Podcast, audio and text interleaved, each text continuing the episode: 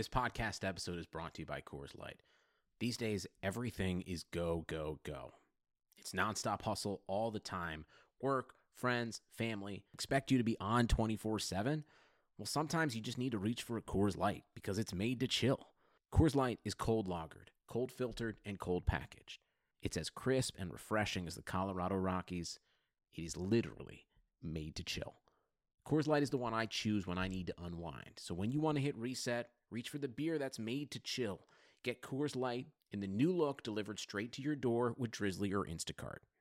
Celebrate responsibly. Coors Brewing Company, Golden, Colorado. Support for this podcast comes from U S. Bank. When it's time for a new credit card, the best ones do way more than just buy stuff. And that's why U S. Bank offers credit cards that make every day more rewarding. Earn cash back. Score points when you shop, dine out, travel, or binge watch, or get a low intro A P R. U S. Bank credit cards were designed to fit your lifestyle. So make every day more rewarding and check out usbank.com slash credit card. U S. Bank credit cards are issued by U S. Bank National Association N D. Some restrictions may apply. Member F D I C.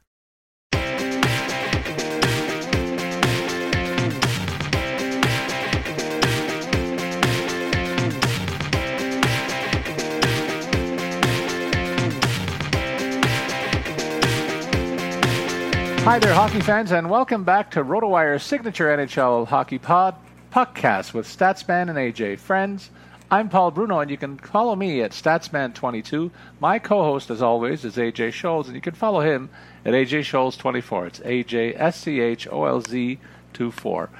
We're back in our usual Tuesday morning recording spot after the Thursday slot last week, and uh, we'll revert back to our more normal review of rosters today, with no shortage of roster adjustments and injury updates even since the last show.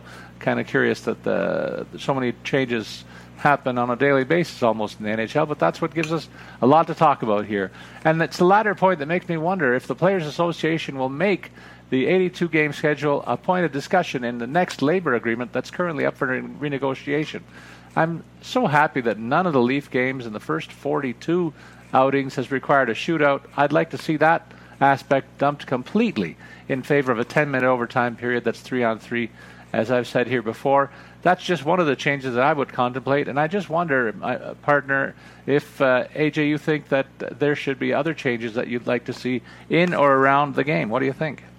Well, I think we're going to both sound a little uh, old old hat here. Um, you know, we've mentioned a lot of these before. I, I definitely agree with the ten minute uh, O T period, uh, and then go to a shootout if if you have to. I can't imagine that most of these games uh, are going to drag on beyond ten minutes of three on three. I just think that uh, eventually something's going to go in. I don't want to go back to the ties, um, so that's why I still would do the shootout after the ten minute. Um, but I think doubling the amount of three on three, I think you're really going to Uh, get away from having any situations in, in which you're going to even need the shootout. In regards to other things, uh, something that we've put both pushed for a long time is the three-point win, uh, two-point uh, for the, the overtime win, uh, and then, or, yeah. Yeah, and one point for the O T loss, and then nothing for yes. a loss in regulation. Yeah, thank you. No problem. Little, little, little brain meltdown there. But, uh, yeah, so the three two one format, uh, I think, is uh, something that we've both advocated for a while. I think it'll push teams to, to maybe uh, go that little bit of extra in regulation and, and try and, uh, you know, get these, these games done that way. So uh, we'll see if anything like that comes up with the, the discussions. I don't know if the eighty-two game schedule is one that'll come up.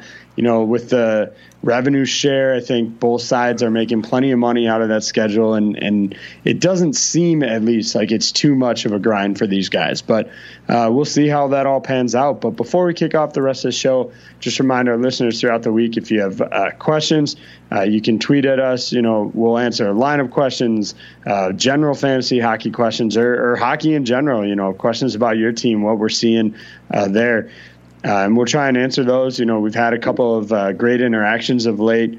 Uh, I had some questions about picking up a guy, dropping somebody else, and, and how that weighed in. So, as Paul mentioned, you can follow me at A J Scholz twenty-four, and you can follow Paul the Statsman at Statsman twenty-two. All right, let's go through the N H L as we normally do, uh, beginning with Anaheim. And I'll note, A J, that uh, Cam Fowler's returned to this lineup. That means he gets back to top pairing minutes and power play time, and Brandon Montour was filling those roles, so he's going to lose some of that action, and you want to adjust your fantasy lineups accordingly in daily and season-long play for those two players at least. Losers of eight straight games, the Ducks are. They've only scored eleven times in that span. That's clearly a problem. They're hurting at both ends of the ice, though, as uh, John Gibson has hit his first rough spot of the, spot of the season, for allowing fourteen goals in his last four games. Uh, they need to straighten out both ends of the rink here, otherwise this could be a lost season. Yeah, absolutely. And I, I, I think, you know, one thing that I would note on, you know, uh, Gibson's struggles, he's only sat out one game uh, out of the last seventeen. So uh, definitely facing a heavy workload right now, and, and maybe that's starting to catch up to him. You know, they brought in Chad Johnson with, with Ryan Miller out, so... Uh, you know, I know Johnson's numbers haven't been great this year, um, but if you're going to be losing games with Gibson anyway, uh, you might as well put Johnson in and, and see what happens there, and at least give Gibson a chance to get a night night off. So that that's kind of been, you know, I get the play through it aspect of it as well, and understand that mentality, but at the same time, I think we're just looking at an overworked netminder right now. I agree with you on that call. Uh, in Arizona, before anybody gets overly excited about Darcy Kemper's shutout on sun- Sunday, he's got to be better than a guy whose last win was back on November fifteenth. That's not much consistency. Consistency. That's ten games ago we're talking about. So the shutout seems like a, a blip on the, on the radar here. Adin Hill should continue to get a bigger share of the net for the time being, in my opinion, although they'll probably get Kemper back in there off the uh, so uh, in the last start. Up front, Nick Schmaltz is dealing with an upper body injury, and it's a serious one, folks. That uh, lists him out week to week, and then that likely means bigger minutes for Brad Richardson in the se- second-line center role. He's got to live up to that, uh, or else he might lose it, but it's a great opportunity for him right now. Well, I do uh, agree that Richardson uh, needs to step up Uh, in you know in his opportunity here, but you're suggesting that he might lose the spot. I don't really know who they're putting in there instead.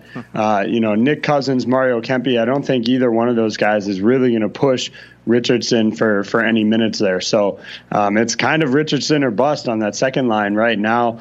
And unfortunately, you know, there hasn't been a lot of production out of most of these guys. Now, it seems like Galchenyuk is starting uh, to warm up a little bit. Obviously, you know, fans down in down in Arizona would have liked that to start sooner. Uh, Vinny Hinostroza continues to be ice cold coming back from that injury. Uh, so, you know, maybe the shakeup in, in the center here will kind of give those guys a, a fresh look and, and maybe turn things around for them. In Boston, the Bees are healthier than they've been in a long while, and it's reflected in their on-ice play. A depth forward, uh, Joakim Nordstrom, has a broken leg, and Charlie McAvoy, lower body injury. He's probably returning next week. Those are, those are the only bumps and bruises they have right now. In goal, Tuukka Rask looks to be gaining a little bit of confidence, allowing only five goals against in his last three starts. That's great news for the Bees. Uh, up front, David Krejci deserves high praise for ramping up his production while Bergeron was sidelined. Now that uh, the number one center's back, uh, Krejci drops back down to the second-line role, but all told, he's on pace for his highest point total since the thirteen fourteen season, now anchoring that second unit. Uh, joining him on that line is David Backes, getting a look at right wing. That's a bit of a switch up. They had him at center for much of the season in a third-line role, so he's back into a top-six role, providing some muscle, and uh, that veteran leadership is not uh, to be discounted either. Look, we're going to get a little mini rant here early in the show. Uh, this whole thing about Charlie McAvoy and, and behavioral issues that suddenly came up. You know, he was doing an interview, and he acknowledged that he had shown up uh, late uh, to to like two things, uh, and that the veterans on the team had, you know, kind of chastised him for it. And I think he was just being open and candid about it. But suddenly now, you know, uh, ownership and, and management is getting questions about, oh, does Charlie McAvoy have a behavioral problem and blah, blah, blah. It's like, one, management, coaching staff didn't even bring this up in the first place. The player brought it up on his own and was, you know, speaking about the fact that he had made what sounds like two very minor mistakes, but that the leadership on the team, you know, had pointed it out to him and corrected it to him. And I think all of those, if I'm a Boston fan, all those are good things to me. You know, McAvoy is still a young player. Uh, and so to have veteran guys that can be like, hey, look, we're not showing up late to the bus here. be here on time. You know, the fact that it wasn't anything that the team even really noticed or, or you know, frankly cared, uh, I think speaks a lot. I think it's just been totally overblown. Uh, and, you know, that that really got to me that that this became something uh, out of, you know, an innocuous comment by him taking ownership for something that was honestly relatively minor. All right, A J, you're entitled to rant once in a while. I, I uh, interesting. I didn't hear that one, so that's an interesting perspective. And uh, sometimes players just do a better job of policing themselves and keeping these things out of the public eye. And I think that's better for the organizations all told. In Buffalo, Jack Eichel continues to be nursing an upper body injury in his day-to-day. That's led to a lot of roster shuffling here. Uh, Rodriguez and Sobotka will center the top two lines in his absence. Tage Thompson has moved up to the right wing spot on the second line ahead of struggling Kyle Okposo and slumping Jason Pominville. Connor Sheary has also parlayed his improved shots on goal rate to more minutes on the left wing at the sec- on the second unit. So plenty of movement among the top three forward lines here in Buffalo. Yeah, I mean, it sounds like they might get Eichel back tonight. Um, they're going to have to kind of wait and see. The same thing with Zemis Gergensen. Uh, you know, he, they both have kind of a wait and see approach for tonight's game. We'll probably know more after the morning skate. Uh, and then Sam Reinhart also dealing with, with an illness. He wasn't at practice yesterday. Uh, so we'll see if he's available tonight. And really, uh, those, you know, two guys, uh, Will uh, Eichel and Reinhart, are big pieces, but even Gergensen uh, is a factor in the bottom six here. And without him, you know, it really kind of stretches everything that much more. You know, I expect we'll see a guy like C J Smith headed back to the minors once Gergensen comes off I R. Uh, Eichel will go back to that first spot, which kind of uh, raises some questions for Sobotka, where he might fill in. He's kind of moved all over the score sheet uh, this season, and it's really showed in his production.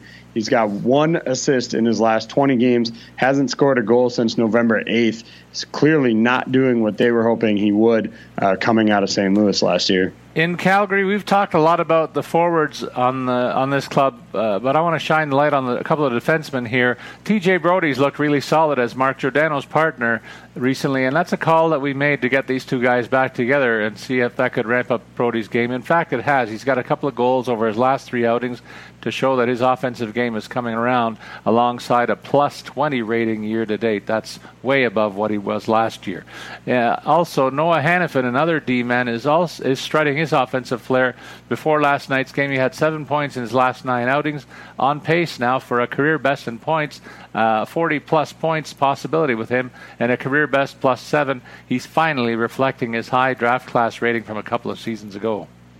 Look, we still have to talk about the forwards with this team, and that's because a guy like Johnny Hockey, Johnny Gaudreau, is just lighting it up. Uh, seven goals in his last five games, threw in another six assists over that stretch, as well as icing on the cake here. This guy has just been unstoppable of late, uh, and and really could very well start, you know, pushing, uh, you know, guys whose names we've seen up at the top the last couple of years. I mean, we're used to seeing Kucherov, Rantanen, McKinnon, McDavid. Patrick Kane is uh, kind of a mainstay up top there, but Johnny Gaudreau right in the mix, just uh, just five points behind Kucherov for that lead. You look at the goal totals, uh, he's trailing uh, Ovechkin by four goals, and so it could obviously contend for the Rocket here as well. So a, a really, uh, it's it's tough to call it a breakout season for a guy who hit eighty-four points last year, but that's really what we have to call it at this point. sixty-four points in forty-four games, and finally putting his name kind of in the mix. Good call there. He was voted the player of the week by the N H L, too, uh, in yesterday's news uh, newsreels. And Carolina, the Canes have won four straight games behind a reconfigured top line featuring McGinn, Aho, and Taravainen. The club anticipates a return this week of Jordan Staal to bol- bolster the center position as well, as uh, Lucas Walmark and Victor Rask did nothing with the extra minutes in his absence, so they can't wait to get the big man in back in the mix over there. Uh, Justin Falk poses a dilemma for me. His scoring is way down from last year, while his plus-minus is much improved over even the last four seasons. So he's playing a more conscientious type of defense, it looks like, but he sacrificed some offensive output here. Yeah, I definitely agree there. Uh, and I think part of that speaks to Uh, what they have in the nets. You know, that you've gotten some good outings here and there by by Mrazek, but you've also gotten you know, some pretty poor ones as well. You know, you look at his last two wins, gave up a combined seven goals uh, in those outings. So you would want a little bit better there. But fortunately, the offense has been there uh, to kind of uh, bail him out. And so I think, you know, it speaks to concerns in the goal that you have a guy like Justin Falk that has to play a more defensive style of uh, of game. In Chicago, Dominic Cahoon has had some sneaky fantasy value as long, and he will continue as long as he continues to ride shotgun next to Jonathan Toews and Brendan Saad. He has points in three of his last five games against stiff competition, I might add. In a solid stretch for the club. They're playing a lot better as a team here of late. In goal, Colin Delia has been part of that reason. He's outplayed Cam Ward with four starts, solid starts on his resume since being called up, and he should be in line for a larger share of the net while Corey Crawford continues to recover from his second concussion over the last two seasons. Yeah, I'm I'm a little disappointed. You know, I, I thought that Cam Ward would have, uh, you know, maybe take the reins here a little bit better with, with Crawford out. Um, you know, he was kind of forced out in Carolina. I thought he played decently well last year uh, for stretches. He was a little inconsistent, but overall, um, I think he had some some flashes there. And I really thought this was a golden opportunity for him to prove he was still a number one netminder. Now, three and two in his last five games is not awful. Uh, certainly, the goals against average is a little high at two point eight two, but uh, you know, Delia has, has, as you said, has really outplayed him uh, and is going to force the coaching staff here to kind of split these guys, I think, uh, until or if we get uh, Corey Crawford back this season. And in Colorado, it's a story about the goalies as well. Uh, Semyon Varlamov just can't stay healthy. He's only played six of the last fourteen games. He's back out of the lineup again, and that means Philip Grubauer will carry the load uh, in the nets. You'll, you'd like to see your number one goalie do better than that kind of a goalie share with uh, the injuries that Varlamov's had. This team's got such a nice winning record that a, a true goalie one would be among the top ten goalies in the league, you'd think, but it's just not happening right now.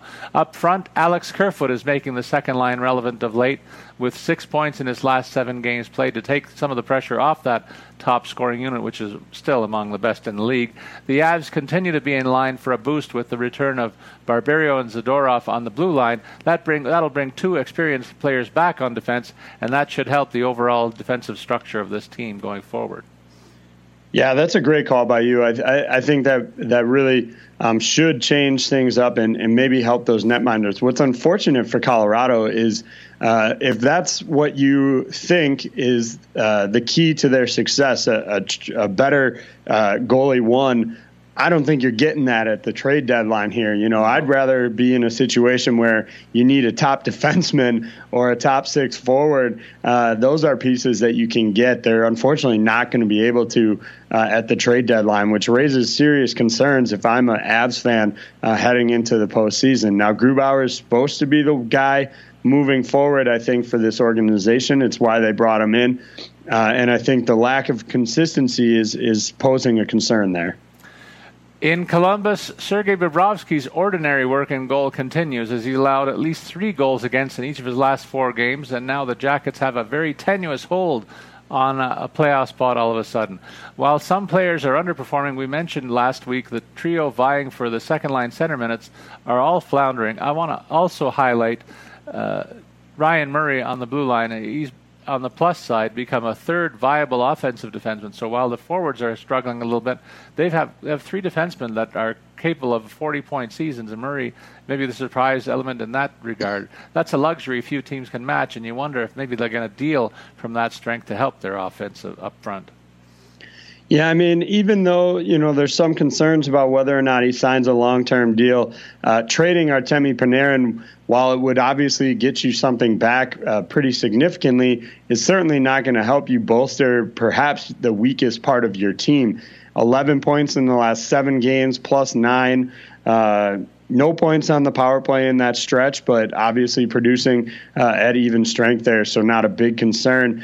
Uh, that's not a guy that you really want to sell when that's uh, kind of one of your weaker positions. Now, having said that, I do think he would offer perhaps the most intrigue on this team. Now, we said you couldn't find a goalie one, but Sergei Bobrovsky's name has been tossed around for much of the year as as a potential trade option. So maybe there's something here Columbus and Colorado could work out, um, but I'm, I, I just don't see it happening uh, during the season. And we're st- going to stick with a goalie theme for another team or two here. It looks like when we talk about the Dallas Stars with the turn of the calendars, teams around the league want to see sharpness in their top goalies play, yet Bishop's game is sliding in the opposite direction as he, too, has struggled of late, allowing eleven goals in his last three starts.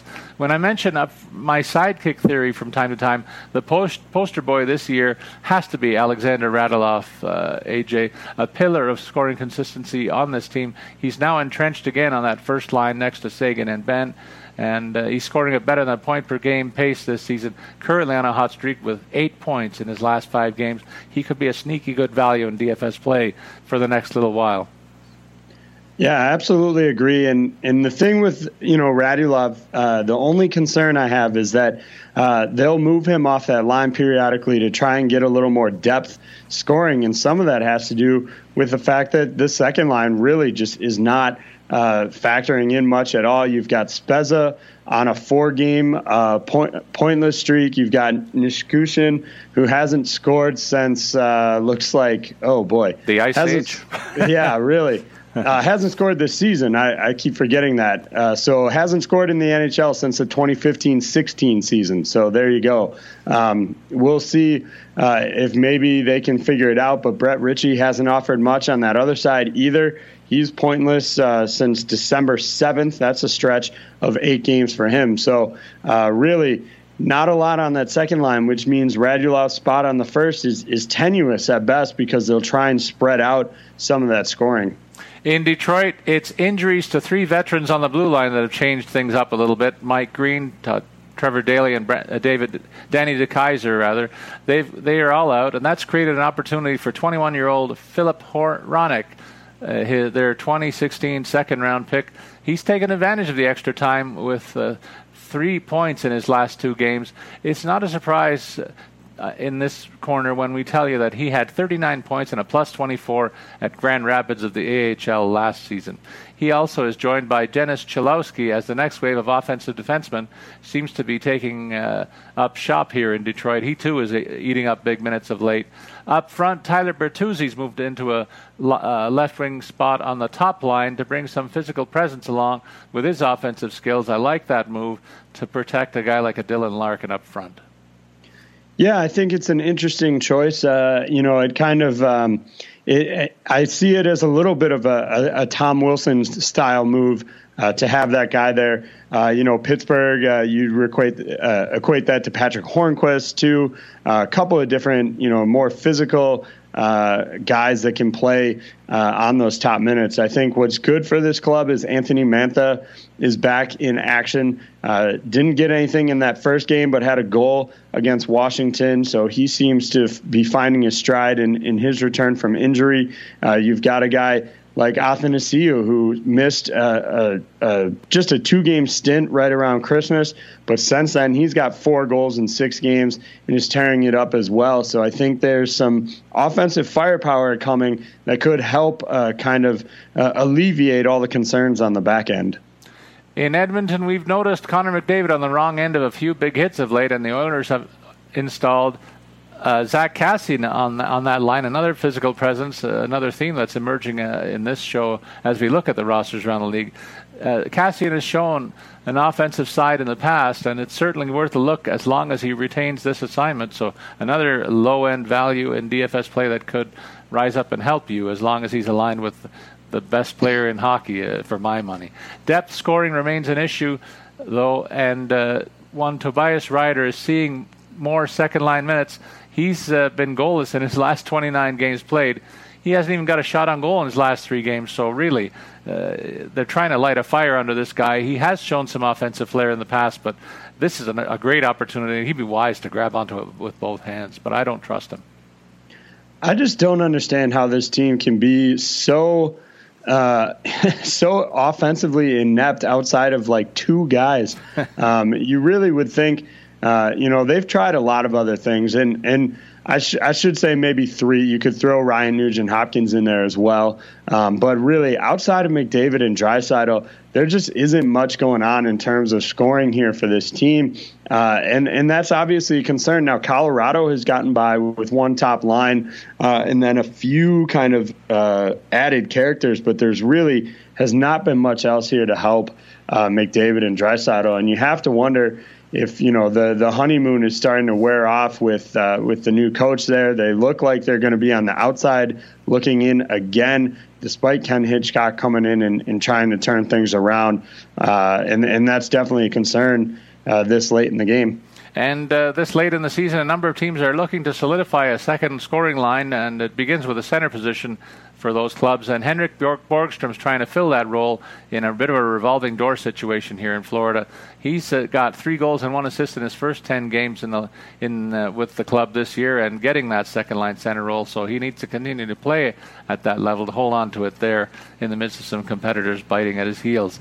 He's competing for that role with Jared McCann, who has six points, for instance, in his last ten games, for one of his best stretches of the season. So that's up for grabs, and it behooves you to keep an eye on Rotowire's roster charts that we update on a on a daily basis to get the best line on who is playing where, and this is one of those prime opportunities around the league right now as they look to fill that second line role. They have a couple of key pieces on I R that's that are troubling the situation. Trocheck has just started to practice again while recovering from an ankle injury, and Bjugstad, who may return this week from an upper body injury, could certainly help this offense to get a little more stable. In the nets, Roberto Luongo is a, another goalie that has struggled with eleven goals against in his last three starts, and rumors abound that a goalie search is on the in, in the trade talks when you're talking about Florida Panthers.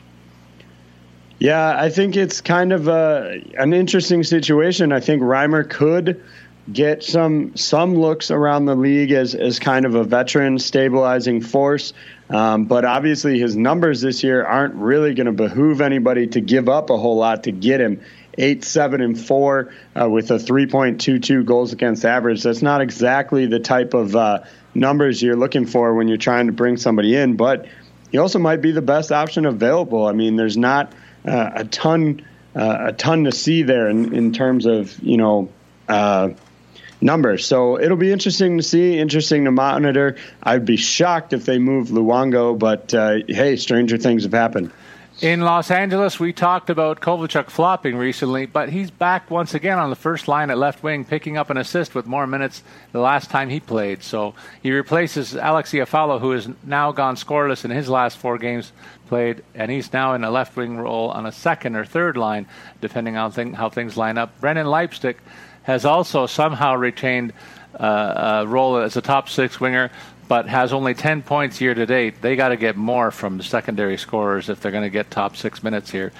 Uh, and he might be even threatened by Tyler Toffoli, who's picked up a few points and increased his shots on goal rate the past, over the past uh, couple of weeks. He's overdue for a scoring streak, and we've seen it from him before. He's my candidate for uh, uh, a big move up on, in this roster, and maybe uh, D F S value down the line. Absolutely agree with that call, Paul. I think Toffoli uh, is is doing enough. The goals haven't come, just one uh, in those last uh, seven games. But as you mentioned, the, the shots are up uh, and clearly trying to get more opportunities here. And I think uh, you know, moving him into Leipzig's spot could be a good move. Another guy that maybe uh, could contend there is Carl Hagelin. Uh, he's back from injury, no points in that return. So far, the move to L A has, has been less than fruitful, with just two assists in seven games, had that lengthy injury stretch. But it's worth noting that he is somebody else that could maybe push uh, for that, that top uh, top six spot. In Minnesota, Luke Kunin has picked up four points in his last four games played, moving into a scoring line role at right wing. His, he's battling Nino Niederreiter, who we've panned much of the season for that assignment. And the latter guy also has a couple of points in his last three games to stay in the mix, but I have more faith in Kunin and what he's doing right now, uh, responding to that challenge.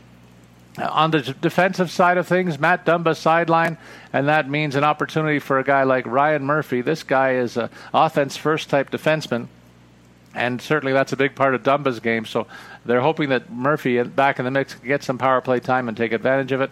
Another low-end D F S value play if you're looking for help to fill in your roster, as Murphy has that offensive upside as a former number one draft pick. Well, the guy I'm looking for... Our first uh, round draft pick, I should say. Sorry. yeah. Uh, the guy I'm looking for here, you know, especially D F S, but even season long, is Jordan Greenway. You know, it looks like he's going to get a shot with Stahl and Granlund.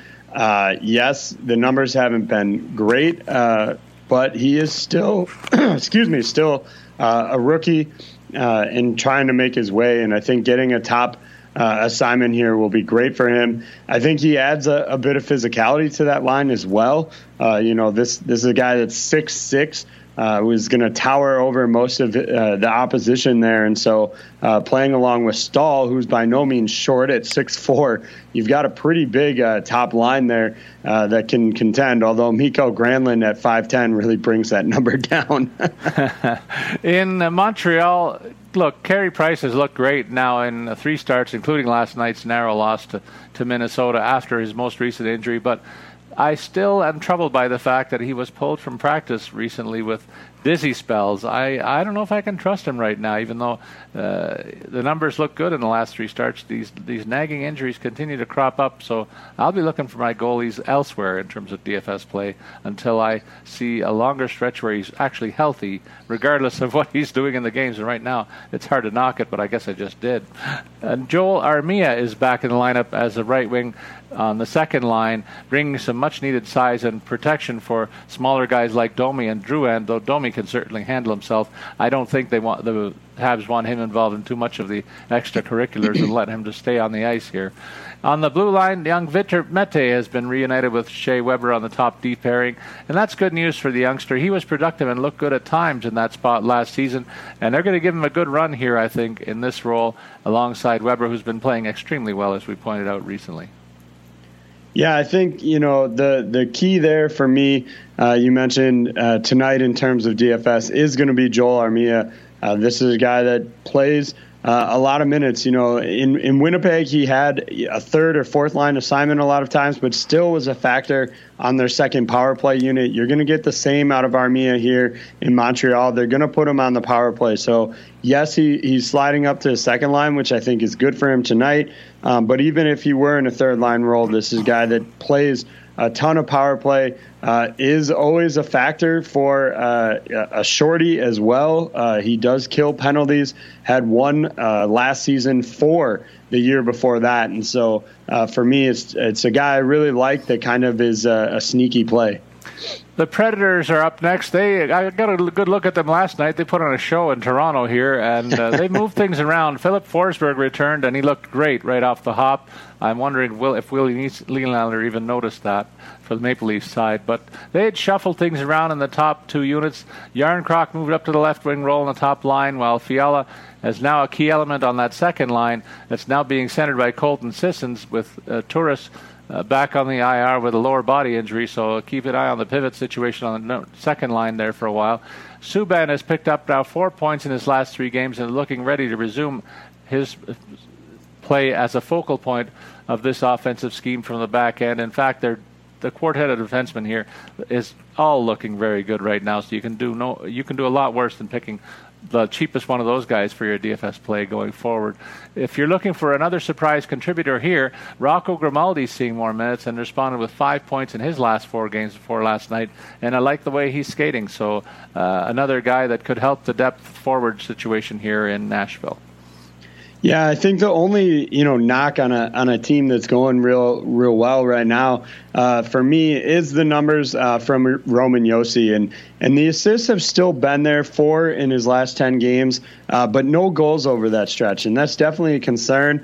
Uh, but it's not for a lack of trying. He's put up uh, thirty-three shots on goal in those ten games, uh, blocking shots too with nineteen. So uh, nitpicking here as far as a, a club that's really doing well. I, I'd like to see Josi start putting a couple in the back of the net a little more frequently, uh, but he's going to have plenty of D F S Uh, viability in terms of all those other things. And so if you catch him on a goal night, uh, you're going to be looking uh, real good in your D F S lineup. In New Jersey, they're dealing with the fact that Hall and Johansson are sidelined. That's been weakening their left side. But Jesper Bratt's been filling in admirably in their absence with a two points and plus three in his last three outings. Uh, I also want to point out Kyle Palmieri's on the verge of a career season, already notching twenty goals this so far this year, but yet nobody's talking about him but me. Sneaky D F S value for sure for this uh, first liner. Uh, also, Blake Coleman is another capable offensive source who's on pace for a breakout campaign that should see him top forty points for his career best, too. On the blue line, Will Butcher has four points in his last seven games, and he's looking more like the guy that played very well in a strong rookie season last year. Yeah, you know, this this team, I think what's been such a, a focal point for them has been uh, Mackenzie Blackwood. And so that really has kind of taken a lot of attention away uh, from some of these other other guys. But, you know, they've obviously got uh, an injury to him right now, uh, lower body. And so they had to call up uh, Cameron Johnson uh, from the minors. This is a University of North Dakota product who put up some decent numbers uh, while playing there. Uh, has had to split time between the A H L and the E C H L this season, uh, so hasn't really logged a ton of games. Uh, and so far, it, it doesn't look, you know, it's it's looking like there was a reason he went undrafted out of North Dakota. Um, so don't expect to see him make the same kind of uh, Blackwood impact on this team, uh, you know, moving forward. On the uh, story of the New York Islanders, I'll have much more to say about it later, but right now it's all about Robin Leonard and his steady play. For me, that's been the backbone of this team, and I didn't see it coming, A J. I'm going to give you credit for highlighting him at the beginning of the season and calling him as a key addition here, uh, but I'll have much more to say about this. I'm curious to see how you break down the New York Islanders situation other than him right now. Well, I think the key for me is, you know, getting Jordan Eberle uh, back and available to be able to take on that that top line role. Uh, had a goal already in his return, uh, and so that's obviously good news. I think that first line really kind of floundered a little bit with him out, um, and they've got a solid second line. And you know, as as I've called it before, the triple B line uh, there, those guys are producing as well. I think the only downside of Eberle coming back is that you have Josh Hosang kind of push down the lineup. I don't know that he's going to do as well in a bottom six role, which means he could be headed uh, back to, to the minors here at some point. With the New York Rangers, Jesper Fast has a three-point game in his return off the I R and has assumed the right-wing role in the top line with an improved shots-on-goal rate over his last five games. That's good to see. They need some speed up front on that top line to make it go. The struggles of Shattenkirk have been well documented in this corner on the blue line, but youngsters Pionk and Shea have also struggled struggled of late and in recent weeks. Just, uh, despite their upside with potential, they're not delivering too. So that's a big reason why the offense has dried up here of late. Uh, they need some more from the back end, and they have three capable guys who just aren't delivering the goods right now. Well, and it certainly uh, doesn't help that uh, King Henrique has looked anything but royal of late. You know, he gave up eleven goals in his last two games, uh, got the hook there uh, as well. And because of that, they're going to give Alexander Georgiev the, the start tonight. That's already been uh, confirmed uh, that he's going to be in between the pipes uh, against the Golden Knights. Now, uh, I'm not by any means suggesting you use him. The Golden Knights are red hot right now. I think that would be quite the contrarian pick if you went with it, but you know, stranger things have happened. You got to play uh, the game every night, and so uh, if you want to not spend a whole lot on, on your netminder, uh, Alexander Georgiev might be your option. In Ottawa, Ryan Dzingel is thriving as the sidekick to Duchesne and Stone. He has four goals and two assists in his last four games played and is well on his way to a breakout campaign, and again, that should po- point him to around fifty to sixty points on the season, but nobody's talking about this guy either. Instead, they're talking about some of the off-ice issues here more than what's on the on the ice. This offense may be in line for a nice boost going forward as J- Jean-Gabriel Pageau made his season debut on the weekend. And what did he do? He picked up a goal right off the hop. He's gonna. This guy's going to get second-line center minutes and get a look on the power play. He's been a steady second-line scorer, uh, secondary scorer in the past, so I look for him to try and fill a glaring need here going forward. On defense, have the Sens uncovered another gem in Christian Wolanin? I have to wonder because he's got three points in his last three games played, and it's no fluke. He had eighteen points in twenty-six games played for the Belleville Senators before this call-up, so I'm keeping an eye on the youngster on the blue line here. Not just Thomas Chabot, but Christian Wolanin, another name you can might add to that mix. Well, and one name I'll add on, add to the mix in terms of forwards is Rudolf Balcers.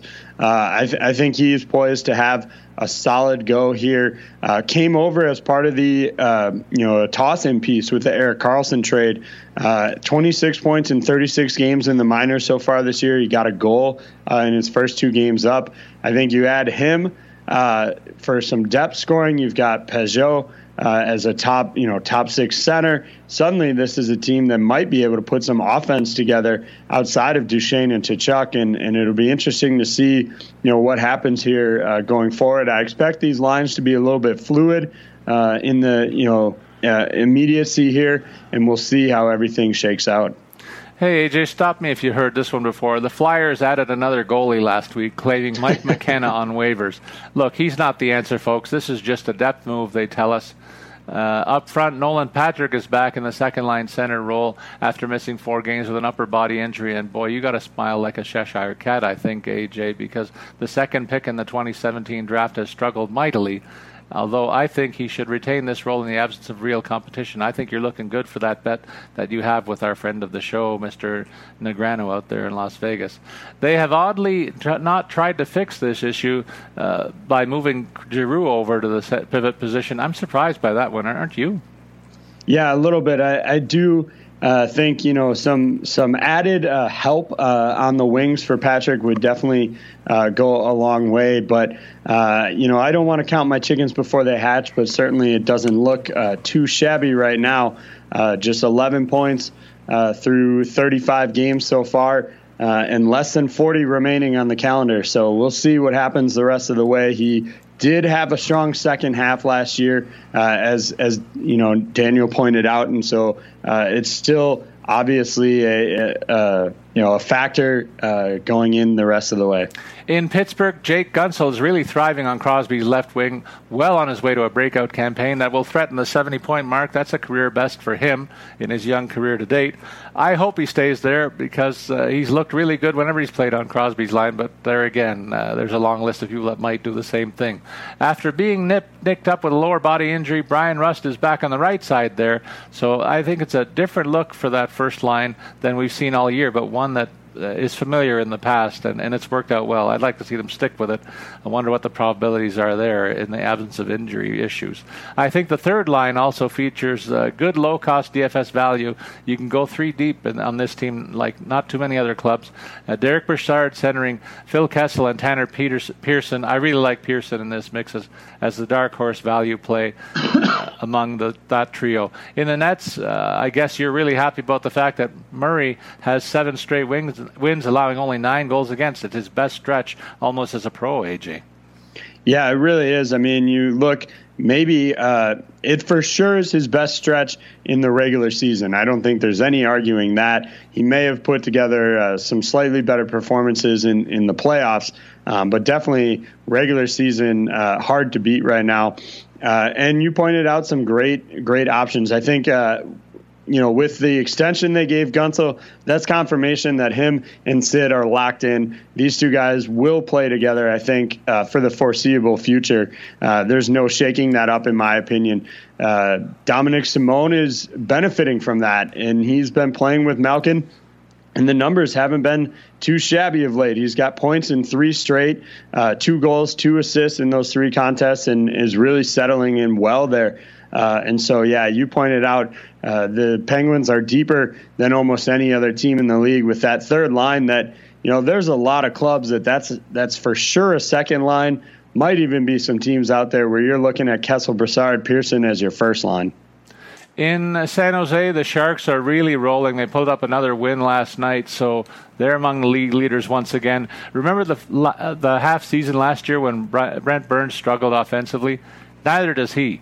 He has he has four, eleven points in his last four games played before last night, and suddenly is better than a point per game on the season, back where we're used to seeing him. Fellow all-world defenseman Erik Karlsson also has a ton of points, over nine points over last four games before last night.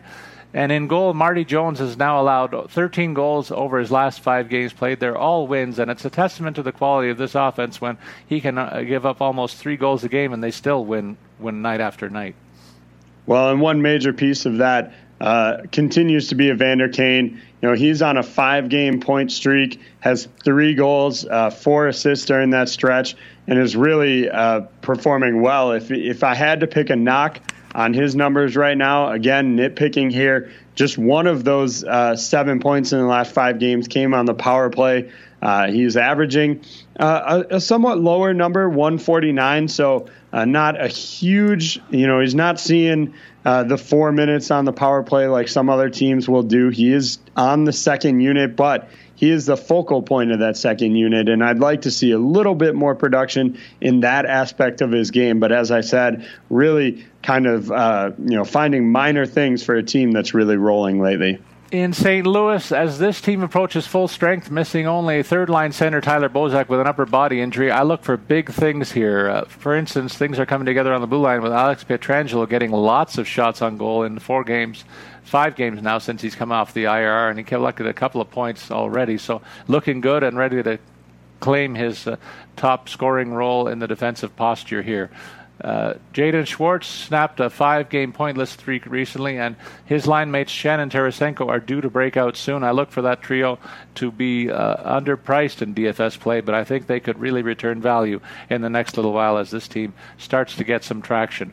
More telling is the, a better defensive structure overall that's seen the team keep a lid on opposing shots on goal, topping only thirty. Uh, one time in the last nine games, and they got a real boost last night when a uh, friend of the show and friend of the family here, incidentally, uh, at the home office in Richmond Hill, Jordan Binnington collected a shutout in his first N H L start, so we're all pretty excited for a boy who's uh, uh, shared some time in the Bruno household. Yeah, absolutely. That is definitely exciting, and I, I think he's you know, a, a, a solid prospect for them.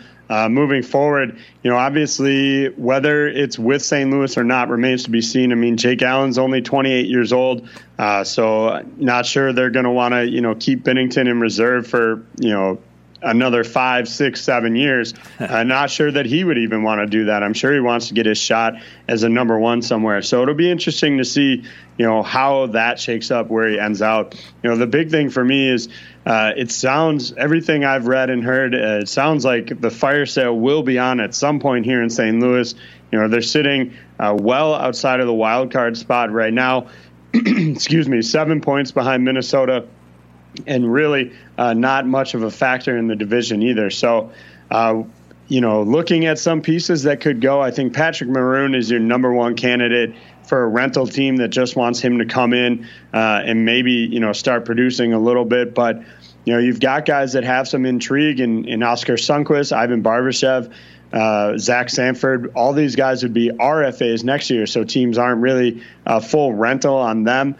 You know, the bigger names are, are concerns because of the length and price of their contract. Tarasenko is seven point five million dollars, same with Ryan O'Reilly. Uh, you've got Pietrangelo just one more year, so maybe that offers some some options, but still a six point five hit there. Uh, and so it'll be interesting to see. But I've heard and read that the fire sale will be on if they uh, continue to wallow for much longer. Well, in Tampa, we've You used, used the expression nitpicking earlier on, and it's been real trouble trying to find a weakness here, but I, I'm going to go to the first line and say their construct is similar to what we see on Crosby's line in Pittsburgh. Some of the lesser lone players are getting a shot there than some of the frontliners that could be up there. Uh, Palat and Killorn filling that uh, the port side and the starboard side on Stamkos' line right now, but they haven't produced an even strength goal in the last four games. All of Stamkos' points in that in that term have been on the power play. So I'd like to get that unit rolling again.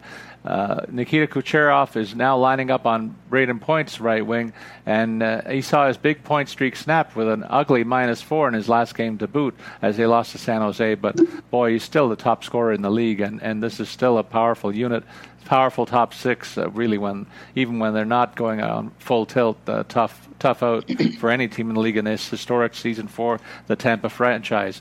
Uh, I'd say bet on Kucherov to right that ship real quick in D F S play for sure. When we speak of high-scoring D-men, we haven't included Victor Hedman very often this season, but uh, I want to hasten to point out that he suddenly has set seven points in his last six games played, and he's back with his longtime partner Anton Strahlman. I don't think that the two uh, comments are unrelated here. I think it's a big part of the stability that uh, Hedman feels and the freedom to go up the ice and venture into the offensive play more than he did with other partners.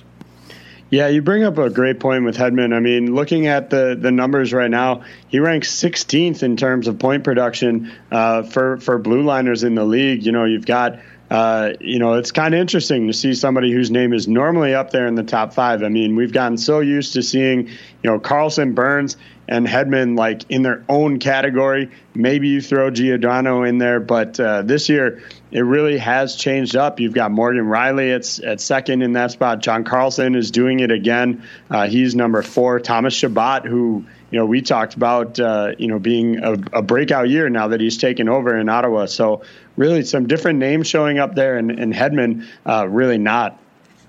All right. In Toronto, a groin injury to Freddie Anderson has forced the Leafs' number one goalie to the sidelines. He's missed now six games. He hasn't played a game in about three weeks, actually.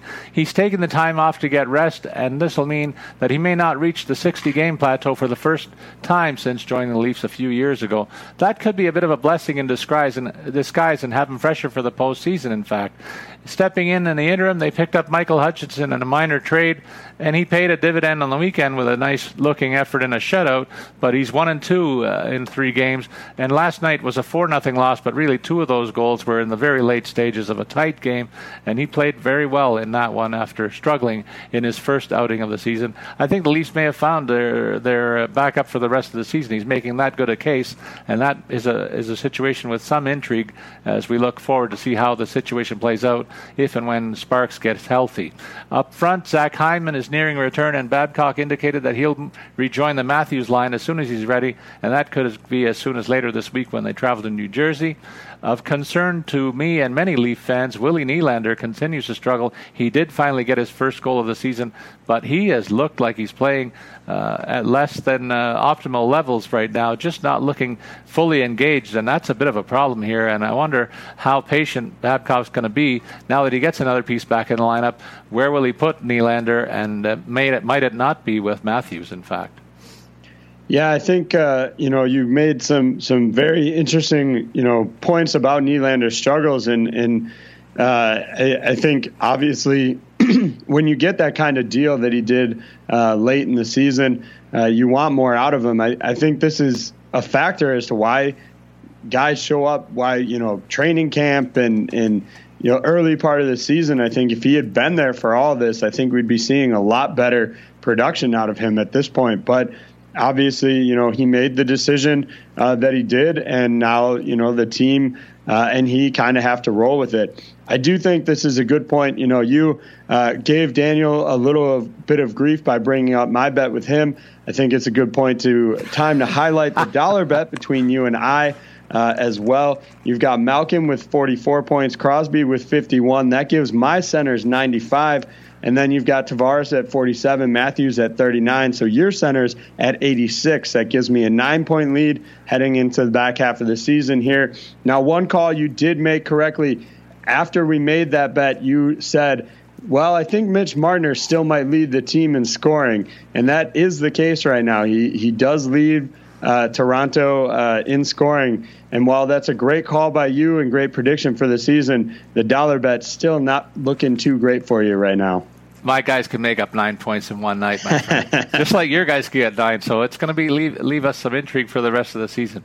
And we got some grief for mispronouncing the hot rookie's name uh, in Vancouver. It's Elias Pettersson. And uh, I, I think the, the wind flows were down to zero for about a half hour or two Uh, earlier this week when he was sidelined with an M C L strain in the middle of a game with Montreal, as people held their collective breaths out there in B C. uh, the Canucks, in fact, haven't scored a goal since he went down. That's ninety minutes without a goal. Uh, building his case for the M V P that I outlined last week, in fact. He should return in a couple of weeks from that uh, minor strain, and Pettersson should resume his chase for the Rookie Award. But you made the call. He probably doesn't have to do anything on the ice to win that trophy. He's got such a lead over the rest of the the, cl- the rookie class. Brandon Sutter rejoined the lineup at the same time as Pettersson went out and has inherited his top six minutes, but hasn't yet capitalized. He may not, in fact, though, as he's only scored four points in fifteen games played this season. In a reshuffled forward line, Go- Nikolai Goldobin's been installed as a scoring line left winger ahead of Sven Barchi. That's a bit of a surprise for me. And Josh Levo is on the I R with an upper body injury. It was a disappointment for me that he wasn't able to face the Leafs in uh, the first game Vancouver played against Toronto since he was dealt. Well, I, you brought up, you know, some some concerns, uh, you know, with Pettersson out. Uh, I'll I'll bring up one, you know, uh, thing that I think is going to be good for them. Uh, Thatcher Demko has been called up from the minors, uh, looking eight five and oh uh, this season with a point nine one one save percentage in sixteen games for, for A H L Utica. Now, he missed uh, uh, some time at the start of the season with an injury, uh, and so that's why he's only played kind of limited action there. Now, he's been called up to serve as Markstrom's backup. You know, they they traded away Nilsson, then they lost uh, McKenna on uh, on waivers. And so uh, they really uh, found themselves thin, but I think it's going to be a good thing for them to get the twenty-three-year-old some looks. Uh, they obviously saw something in him, taking him thirty-six overall back in twenty fourteen, uh, but really has only uh, but has only played one N H L game since then. So I think uh, getting him uh, some time will be good for the future of this franchise. Well, in Las Vegas, as this team gets healthier, their fortunes have improved dramatically as they race to the top of the Western Conference standings here. They're really in contention still, and that's a surprise given all the injuries they, and the struggles they had earlier this season. They're about to get Colin Miller back after he's missed about the last pa- past three weeks. He may be their offensive, best offensive defenseman, in fact, A J. I was surprised uh, in another vein where they briefly demoted Brandon Peary, sending him to the minors after we highlighted just how hot he was while Pacioretty was out. Well, Pacioretty's back, but Peary was back too. He only missed one one or two days with the roster. He's back in a third-line role, and it'd be hard-pressed for him to continue that streak of play uh, in that third-line role with less minutes now that uh, the offense in the top two lines is intact again. In the Nets, uh, Marc-Andre Fleury's healthy in goal, and unlike last year will uh, where he struggled with health concerns, this guy's going to blow through the win total that he amassed all season, and he's already passed last season's shutout total with six on the year. Yeah, I mean, it could be a, a Vezina campaign uh, in the making here right now for the Flower. Obviously, he's got to stay healthy, which has been a concern, you know, the last couple of years, but uh, would love to see uh, him get some hardware at the end of the season here.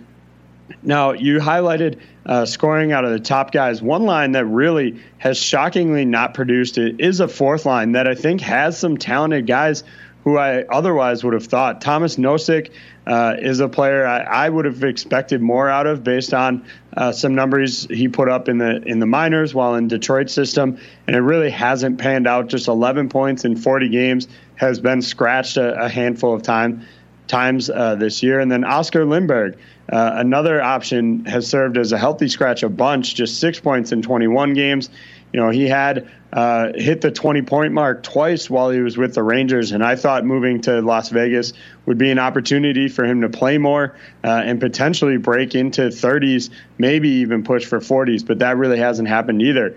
Fortunately for them, they're getting goals out of Ryan Reeves, which is strange to say, but he scored his eighth of the year, uh, which is a career high for him. And so uh, for the two guys that are struggling that we thought would score, fortunately, they've got Ryan Reeves, who nobody expects to score, putting pucks into the back of the net. In Washington, a couple of weeks ago, I mentioned that I'd be monitoring Michael Kempe's productivity while on the top D pairing with John, John Carlson. Well, at the time he had eleven points, and I'll say this, in the last four games he's picked up four more, so his best uh, point of the season is right now, just as I would hope that it might have been. Uh, up front, Burakovsky's getting more minutes on the left wing uh, in a scoring line unit after coming off the I R uh, for three, three weeks, and may, he may challenge uh, Jakub Vrána for a continued uh, look in the top six role if Vrana's struggles continue for the club. Yeah, you know, I just don't see that coming uh, from Burakovsky. I, I think Vrana's doing enough to kind of hold on to that spot. I don't see a big challenge coming from him or really anybody else. I, I, I think he's kind of locked in. Now, obviously, uh, injuries being a factor could move things around, but all things being equal, if they're healthy, I think Vrana's the clear uh, guy ahead for that top six spot. You're feeling your oats because you're winning the two bets. That's all it is right now. I can tell. In Winnipeg, we'll wind up our look around the league by saying this. Patrick Laine's not coming up with too many headlines. Only two points in his last eight games played while posting an ugly minus eleven so far this season. So there's been not a lot of talk from the Finnish sensation of late. It won't help him with the development that has sidelined his best friend and left wing on his line, Nikolai Ehlers, too. He's out with an injury, a wrist injury that'll sideline him potentially for quite some time. Jas- Jack Roslovic is the new second-line uh, left-winger in the near term, and he's only got nine points in forty games played this season, so you know that's a big blow to the offense here with Ehlers out. Josh Morrissey's been productive on the blue line on a career-best po- scoring pace, and nobody's talking about this guy. He's on pace for fifty-point season from the blue line, now partnered with Jacob Trouba on their top defensive pairing. That could be one of the better offensive groups uh, pairings in the entire league, in fact. Well, don't sleep on Roslovic. Uh, you know, he had thirty-five points in thirty-two games in the minors last season, uh, forty-eight in sixty-five games the year before that. This guy was taken with the twenty-fifth overall pick in twenty fifteen for a reason, and I think playing with Laine could be uh, a good thing for him to to kind of get his stride in the N H L here. The other, you know, kind of silver lining with Ehlers being out is that Kyle Connor has found himself back on that top line with Scheifele and Wheeler, uh, which is something that they had, you know, played with the other, you know, putting him on the second. Well, that resulted in a ten-game goal drought, uh, but that did finally come to an end against Dallas, and maybe that's what uh, he needs, being back with those two big boys, and then Roslovic can maybe add something uh, to Patrick Laine's line. So maybe with Ehlers out, a couple of slumping guys can start get going. Well, now it's time for our FanDuel segment, and uh, we'll remind our listeners that you and I are among two and a half million people that have won cash playing prize with uh, prizes on FanDuel every night for a wide range of games in all the major sports that are being played. To take advantage of our special offer for new users, we encourage you to sign up today at fanduel dot com slash R W. These contests are void where prohibited, but they sure are a heck of a lot of fun when you can play them legally, A J, and we've had a ball with them. We've got an eleven-game schedule on tap for tonight. I know you'll be interested with the Florida Panthers visiting the Penguins. To me, that's a walk over for your club, and it might be a strong case for Murray to extend his winning streak, or maybe they go to the backup goalie. You might, you might shed some light on that matchup for us. But other than that, I uh, am also intrigued by Colorado, Winnipeg, two of the better teams out west, meeting up in Winnipeg, one of the toughest places for visitors, visiting teams to play. But it's a big line against big line here, and that'll be a showcase situation. Edmonton visits San Jose to see if they can slow down one of the top teams in the Western Conference. Best player coming into town with them uh, in McDavid, so that could be a shootout as well. So some really intriguing matchups on the on the horizon as we look ahead to tonight's games for me. Yeah, absolutely. It's got everything you could want uh, tonight. You know, if you want to see uh, quality teams going up against each other, as you said, Colorado, Winnipeg, Edmonton, San Jose. If you want to see potential blowouts, you've got the Vegas uh, Golden Knights against the Rangers, Pittsburgh, Florida uh, could all be. Uh, Tampa Bay, Columbus uh, could fall into either of those categories, to be t- totally honest with you, depending on which Columbus team shows up. So, um, yeah, a ton of great games tonight uh, to watch. Now, in terms of what the optimizer spits out tonight, uh, it starts uh, with kind of an intriguing option. The optimizer wants to go with Florida uh, against Pittsburgh. Uh, it's not a choice that I personally plan on making, but uh, it's there. Uh, the numbers seem to, to make a uh, an argument for that. So it starts off with Barkov uh, playing that top line center role for uh, seventy-one hundred, then goes to Ryan O'Reilly for Saint Louis against Dallas, seventy-five hundred. Uh, so some big price tag on the centers there. And the wing, going to go with a two uh, double stack here. It's going to go Wheeler uh, at seventy-six hundred, and then Kyle Connor, who I just talked about being back on that first line, at forty-six hundred. Uh, both those Winnipeg guys. And then it goes with Dadonov at fifty-six hundred uh, and flips that with Frank Vetrano for the Panthers at thirty-nine hundred. I do, uh, I don't hate that uh, pick for cheap play on most other nights, but with how good Matt Murray and the Penguins have been lately, uh, I would avoid it tonight. But on an, another night, I, I think Vetrano can offer some value uh, with that low price tag. in uh, on the blue line, paying up big for Brent Burns, seventy-six hundred, and counter, counters that with Mike Matheson, your fourth uh, Florida Panther tonight, thirty-eight hundred. In the nets, uh, it likes Connor Hellebuck at eighty-two hundred. Now, I, I understand that that's uh, a little bit of a discounted option compared uh, to some of the higher price tags that you could go with tonight, uh, but for me, You know, I this game could easily be a shootout, and, and you may want to avoid both netminders. You know, looking at the, the over-under, you've got that game at six and a half. That's pretty high for most hockey games. And so uh, I'm staying away from Hellebuck tonight, but certainly uh, an argument apparently can be made for that. Well, I agree with you. The, that lineup the optimizer spits out, uh, I'm going to take away your rose-colored glasses with the penguin logo on them and tell you that I agree with you, that, that uh, I, I think I'd shy away from that. Maybe reload the optimizer. That's a function that it does have. You can, if you don't like the first lineup, you can certainly run it again. Uh, in terms of the lineup that I offer, I'm looking at the win probability that's going to highlight some home teams right down the line. It looks like uh, Las Vegas, I talked about how well they've been playing, and they got a matchup against a struggling Rangers club, so I'm all over Paul Stastny at fifty-eight hundred dollars. That's a low price tag for a top-scoring line center, uh, and I'll grab that all, all all day long in this particular matchup.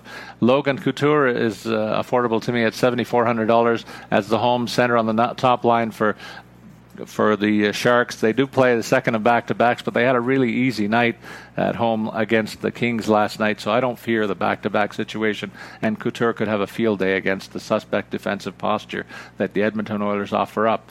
Up front, uh, one of the bright lights in uh, on the New York Islanders continues to be Anders Lee, and uh, he's not missing John Tavares too, too much. Uh, but his price tag is a little bit lower than I might have expected, considering the disparity of this matchup against Carolina.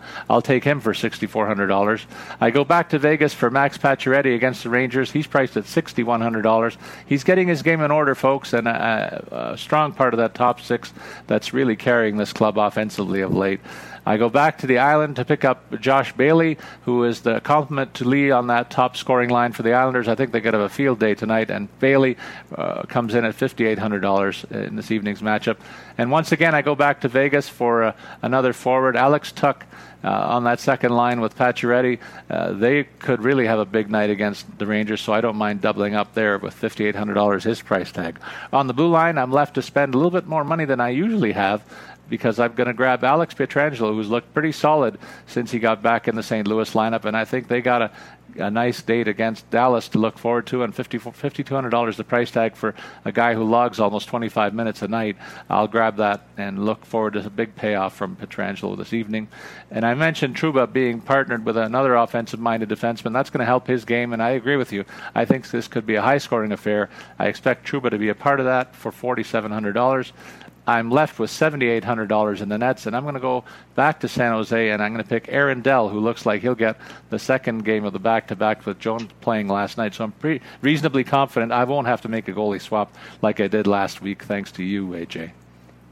Yeah, definitely. Uh, you know, think uh, there's some some great options there. Uh, not too much overlap with my lineup. Now, if you listened to the show uh, this week and, and didn't just skip ahead to the D F S portion here, uh, you're not going to be surprised by a lot of the names that show up here. Uh, a lot of guys I highlighted ended up in my lineup tonight. First of all, we talked about the Penguin game uh, being a, a potentially one-sided affair. You've got the Penguins minus one ninety in that contest with a six and a half as the over-under. Uh, so that works out to about a, a four and a half uh, expected goal total for the Penguins tonight. I think it could certainly be higher. And so for me, uh, I'm going heavy Pens tonight. Uh, and basically, I'm going to use uh, as much of that top power play unit as I can. So Sidney Crosby, eighty-nine hundred, Evgeny Malkin, eighty-two hundred, and then I'll throw in Phil Kessel at seventy-nine hundred. And really, uh, that's a lot of a lot of dollars there spent at center and as a, a top winger. So I had to find some value the rest of the way. Uh, we talked about Jordan Greenway and Zach Kason, both moving into first line roles, and they're coming in at thirty-six hundred apiece. So I'm going to use both of those guys. I highlighted Joel Armia as a guy that I really like. You've got a top six winger at three thousand. Uh, that's the lowest price point you can get. And so I went uh, with him and really saved some money there. Uh, and I mentioned the rest of that power play. So Chris Letang, seventy-one hundred uh, on the blue line. And then a guy you highlighted, Ryan Murray, for Columbus. He's still uh, coming in at thirty-six hundred. That's a great value there for a guy having a tremendous season. Between the pipes, I went with the most uh, lopsided matchup of the night. Again, spending up big and sort of getting another Penguin in the lineup. That's Marc-Andre Fleury, the Vegas Golden Knights, minus two seventy tonight against the Rangers, uh, hoping perhaps he can increase that shutout total for me tonight. He comes in at nine thousand. So pretty big high-low, pretty big swings there. But if I can get some production out of Armia, Greenway, and Kason, I'm going to be looking pretty tonight. Yeah, I think you got to count on some production from that that group, because you can't have three low-end guys not producing. But uh, the other guys you have in the lineup could certainly carry the day still. There's a lot of a lot of name recognition, a lot of power in that possibility. Uh, the stud of the week and the rant of the week are somewhat tied this week to one another. So, and I'm going to go off the ice to highlight somebody. I feel bad about maybe slighting the uh, Calgary forward that you highlighted earlier, Johnny Hockey, truly having an outstanding season and a great, great week to be the number one star in the league on the ice.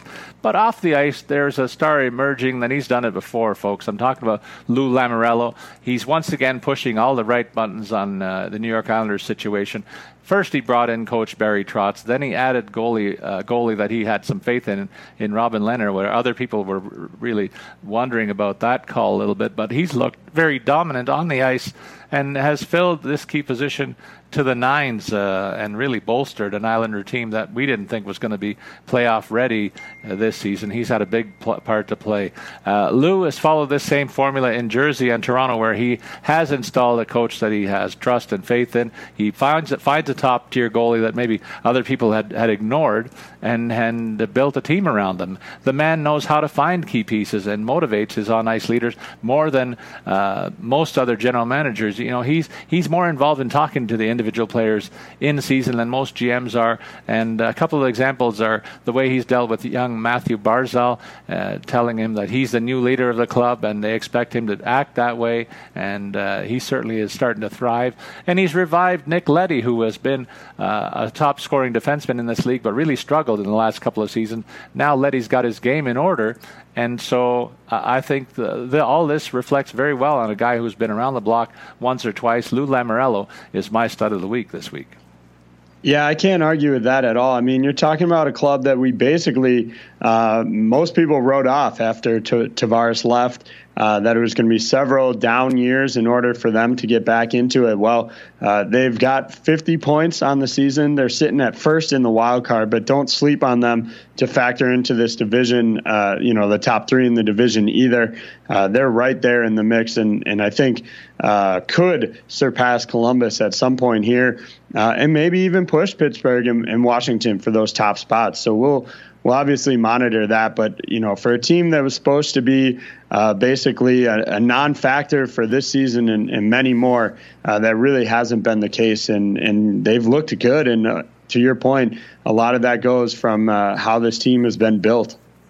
And the rant of the week, I'm going to say it has a bit of a Canadian flavor, A J.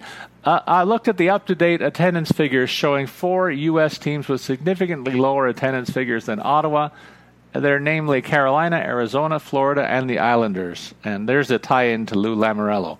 Uh, however, I only read of trouble with the Senators franchise when I hear about any negative things about any franchises in the N H L. Look, Carolina is a beautiful place, but really it's a basketball and golf mecca, not hockey, and the attendance figures are reflecting that once again this season. And Arizona, well, the same could be said here in terms of their affinity for golf down there. The arena certainly is clearly in the wrong part of the state. We've highlighted that before, and uh, if it was down in downtown Phoenix, I'd feel a lot better for this franchise instead of in the middle of nowhere in Glendale. In Florida, there's not enough interest in uh, the hockey team in Miami for any sport, really. Uh, certainly they had a nice run with the basketball team for a couple of years, but by and large, this, this state ignores baseball after April, and it certainly seems like they're doing a great job of ignoring hockey uh, in season as well. And that brings me to the Islanders. Look, there's two existing arenas here. They're both substandard, and they're hurting this franchise. But credit to Lou Lamoriello is that he's keeping a lid on that kind of talk. I haven't heard word one about it this year, actually. But still, those are that's a trouble spot for the league. Uh, why not look north of the border is my message. Look, Ottawa is a mess because of their arena deal, but I guarantee success if they were to move this team to Quebec, where everything's already in place. An arena awaits the franchise wherever they might come from. Southern Ontario certainly could support a second team. That's no shock and no surprise. In fact, if they put it in the Metro Toronto area, I guarantee that it'd be one of the wealthiest franchises in the league almost immediately. Uh, finally, I'll make the point that now that Seattle's on the verge of an expansion franchise, which I'm sure will thrive in, in that Western locale, the league will be at an optimal thirty-two teams. And with that symmetry ensured, it's relocation, not expansion of franchises. That'll be topical as we look to the future. And that's why I'm going to broach this subject with you today and look at some of the weaker franchises and say, we might not see more expansion, but might we see some relocation? Well, I think uh, the the big piece here is going to be Arizona. I think they'll be the first team uh, to leave if somebody does. And I, from everything I've heard, Houston seems to be an intriguing option. Uh, you've got the Stars in, in Dallas, but obviously that builds instant rivalry there. And you're looking at a team that needs to probably move to the Central anyway uh, once Seattle's added to the Pacific. And Houston's a lot closer to Saint Louis, uh, Chicago, uh, Minnesota. So it, it really wouldn't be, uh, you know, a big factor there. It, you know, the only team that maybe, I don't think the travel time's even longer. I think it just main, remains the same. It doesn't get closer is Winnipeg. Um, but those guys are obviously used to traveling a, a pretty good distance for most games anyway. So, um, the team already has to move to a different division.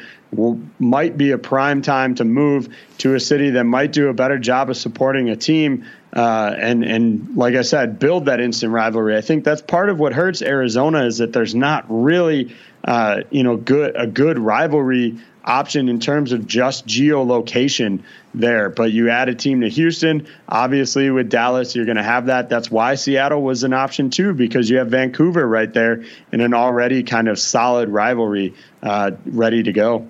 A J, we, this completes our second show in five days. Are you feeling a little extra fatigue? We've never done two shows this close together.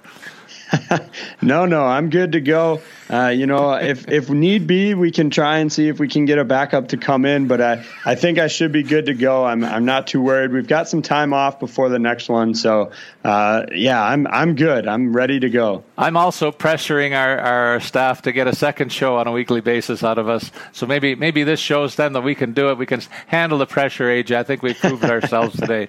And that's a fine place to stop. It wraps up this episode of PuckCast with Statsman and A J. Please remember to send your comments or questions on Twitter. Follow me, Paul Bruno, at Statsman twenty-two, and you can follow A J at A J Scholz twenty-four.